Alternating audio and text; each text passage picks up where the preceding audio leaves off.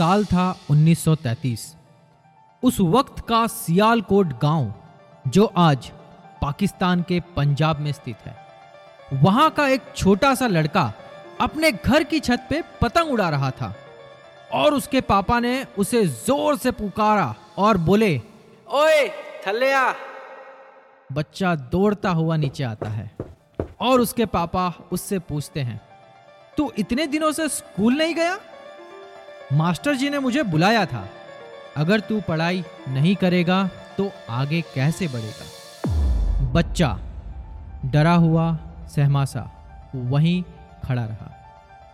देख बेटा, ज़िंदगी में जो भी करना हो, वो करो। पर कुछ ऐसा करो कि जिससे लोग तुम्हें जाने, पहचाने। एक काम करना, तुम कल से अपनी दुकान पे आ जाना। इतना कहकर पिताजी चल दिए। दूसरे दिन का सूरज उगता है और एक दस साल का बच्चा अपने पिताजी की दुकान पे जाता है और फिर उसके पिताजी ने उससे बाकी चीज़ों में आगे बढ़ने के लिए दूसरी जगहों पे काम करने भी भेजा। जैसे कि लकड़ी की दुकान, साबुन की दुकान, चावल की दुकान कपड़े की दुकान और यहाँ तक कि हार्डवेयर की दुकान। पर जब किसी जगह पे कोई बात नहीं बनी, तब उनके पिताजी ने उन्हें अपने पुश्तैनी कारोबार में ही लगा दिया। कारोबार था मसाले बनाने का और बेचने का। घर की औरतें कच्चे मसाले पीसती, उसमें सही खुशबू और जायका लाती। और घर के मर्द बाहर जाके सामान का ऑर्डर लेके आते और एक बार ऑर्डर बन जाने पे उसे पहुँचा देते। पर फिर आज़ादी की आवाज़ें चारों ओर गूंज रही थी और पूरे देश में तनाव फैला हुआ था। जगह जगह दंगे हो रहे थे और सभी लोगों के दिल में जैसे मानो एक डर सा हो।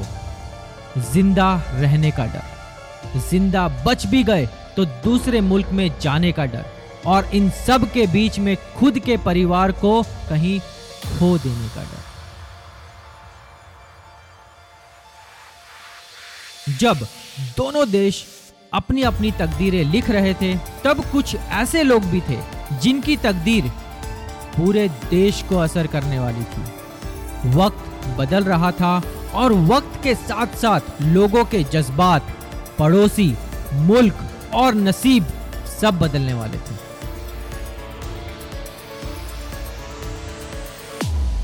पर वो छोटा सा लड़का जिसकी हम बात कर रहे थे, वो कौन था?